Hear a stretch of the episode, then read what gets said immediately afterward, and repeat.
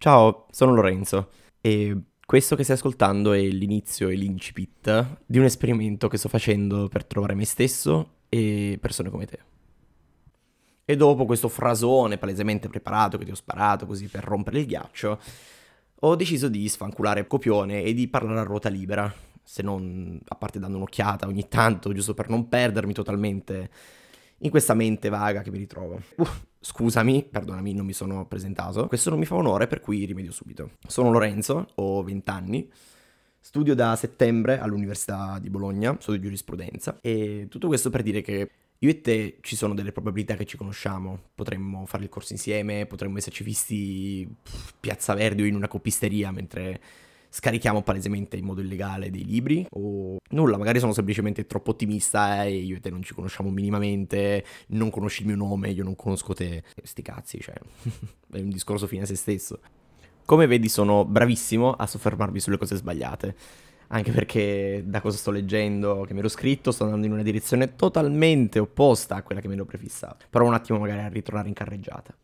Comunque, dicevo dell'esperimento. Essendo io lo scienziato pazzo di questa cosa, ho dovuto scervellarmi per trovare un nome glorioso all'altezza delle mie aspettative. E te lo giuro, non hai idea di quanto sia stato difficile per me pensare a qualcosa fuori dagli schemi piuttosto che a il mio bellissimo podcast o non avrei altro podcast all'infuori di me, cose molto narcisiste e poco umili a cui sono abituato, ecco. E alla fine, come colto da una mela cadutami in testa, il colpo di genio. Isacco permettendo, l'unica cosa grave è che a dire il vero il nome scelto mi è venuto in mente mentre mangiavo una lasagna. Dico davvero, mangiavo questa lasagna e ho preso a pensare a quanto io sia bravo a trovare insoddisfazione nella mia vita, a quante domande io mi ponga e alle limitate risposte che riesco a darmi. Ho preso a pensare al fatto che lavoro, studio, dormo e non ho il tempo che vorrei per dedicarmi a una miriade di altre cose. Mi è venuto in mente l'esame che dovrò dare tra poco, il viaggio che mi tocca fare per tornare nel mio ridente bilocale bolognese e che Billie Eilish ha 18 anni. 18 anni. Cioè, e sfila in tutto il mondo vestita Gucci da capapiede. La gente ascolta la sua musica strana, fan urlano, Billy, sarò il tuo bad guy a vita e uh, roba così, insomma. Io ho 20 anni e alle 9 di sera c'è la mia sveglia biologica che suona impazzita reclamando la sua tisanina Lipton. Cioè, penso che siano pensieri che mezza volta nella tua vita siano capitati anche nella tua mente, no? Cioè, vedere tutti, anche questi trapperini moderni, tutta questa gente che passa in radio, che ha 19, 20 anni quando va bene, cioè c'è da Supreme che del 2001 per intenderci, paccano tutti sti soldi, spacchettano droghe, drogano il possibile. Cioè, il punto è che hanno comunque 18-19 anni e non hanno anzi il problema di lavorare. E poi penso, e io?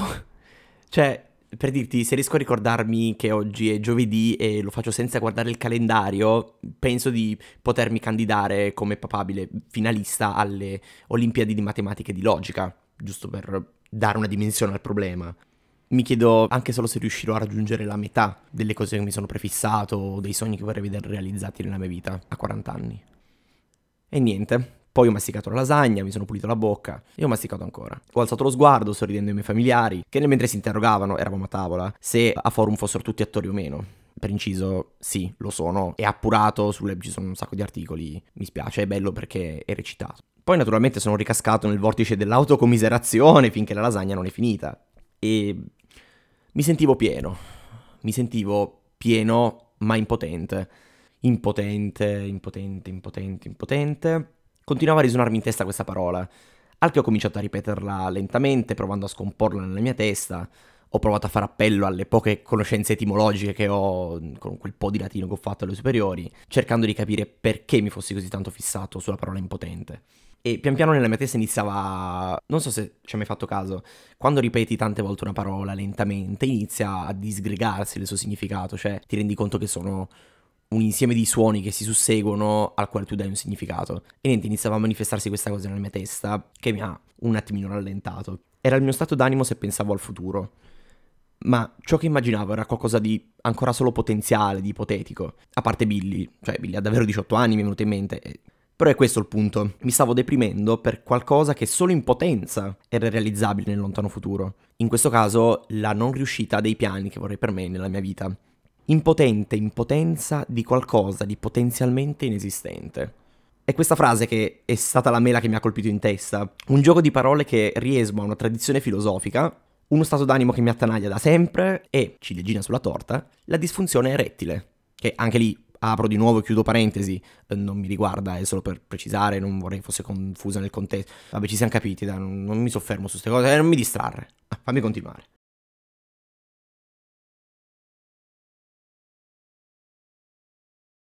Impotenza è questo dunque. Suoni che emetto che potenzialmente ascolterai, interpreterai e ai quali seguiranno interazioni.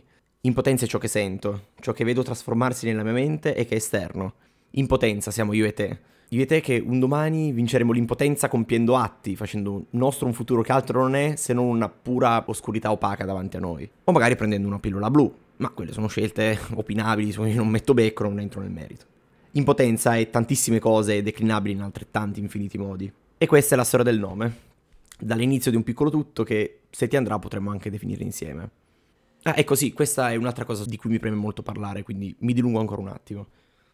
Ciò che elaboro nella mia testolina molto vuota, in genere ha un'origine nella mia quotidianità. Sono cose che mi succedono, a cui semplicemente penso. E la cosa che ritengo un sincero concentrato di squisitezza intellettuale è condividere questi pensieri, intrecciare la mia visione delle cose, ciò che penso, come lo penso, ciò che dico, ciò che non dico, con l'esperienza di una persona a me esterna. E in questo caso sei tu.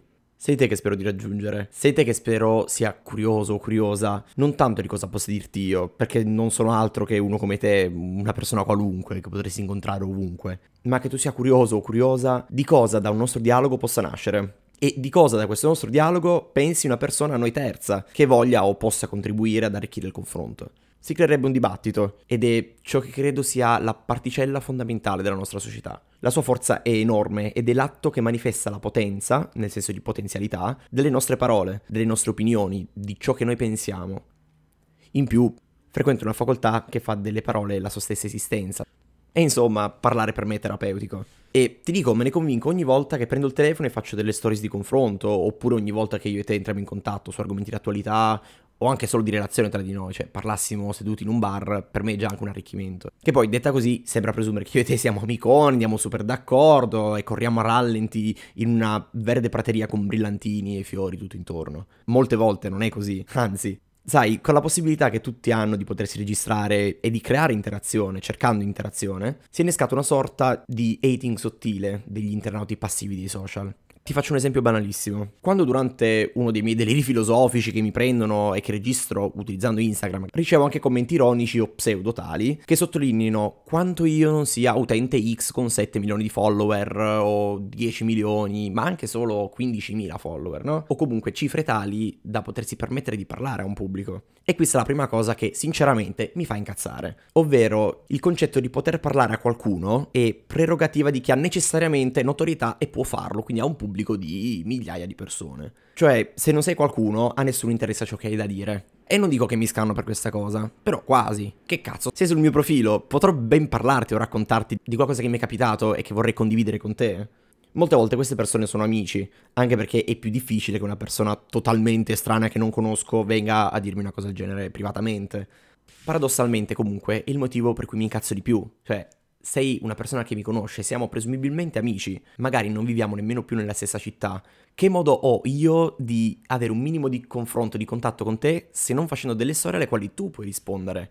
Sarebbe anche, diciamocelo, logicamente improduttivo e concretamente poco fattibile il fatto di mandare una singola stories di ogni cosa che mi accade a ogni contatto che ho su WhatsApp, perché se te lo scrivo su WhatsApp va bene perché siamo io e te, ma se lo faccio su Instagram parlando sempre a te, lo vedi come se io stessi parlando a un pubblico come se fossi Chiara Ferragni. Questa cosa non la trovo molto fondata, cioè è una convenzione malata che trovo si sia affermata all'interno di questo social. Anche perché da questa logica malata al eh, però non ti fai mai sentire, perché devo essere sempre io a scriverti? E davvero un attimo. Me ne rendo conto. Poi gli mandi buongiornissimo, le campane che suonano, il buona domenica e si incazzano. E eh, vabbè, però non può far nulla qui. E niente, Questo comunque per dire che non è necessario che io e te ci siamo simpatici, non è necessario immaginare quello scenario fantastico di io e te in quel cazzo di prato verde con i brillantini e tutto. Io personalmente credo di essere tutto sommato abbastanza simpatico. Poi se non lo sono e te sto sul cazzo, pazienza, cioè andiamo avanti uguale tralasciando il tuo opinabile gusto in fatto di amicizie. Quello che è importante è che potremmo comunque dar vita a quello schema dialogico di cui parlavo prima, quindi quello del dialogo, di te che rispondi, di una terza persona che aiuta e continua col dialogo. Credo di aver parlato e straparlato abbastanza per adesso, ho la gola completamente secca, ho bisogno di acqua e ovviamente io persona brillante non mi sono preparato l'acqua prima.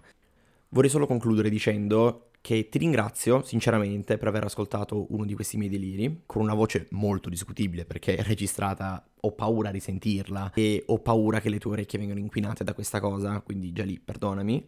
Ti ringrazio soprattutto per avermi dato una possibilità. Te ne sono grato e sinceramente spero di sentirti, qualora volessi fare due chiacchiere su qualcosa o semplicemente riaggiornarci sulle nostre vite. E chissà, magari porterò la nostra chiacchierata se da questa derivano argomenti interessanti, sotto forma di questo tipo di dialogo. Come avrai ben sentito, quindi, parlare per me è terapeutico, è una forma di vicinanza che io ho con te. E chissà che non lo diventi anche per te.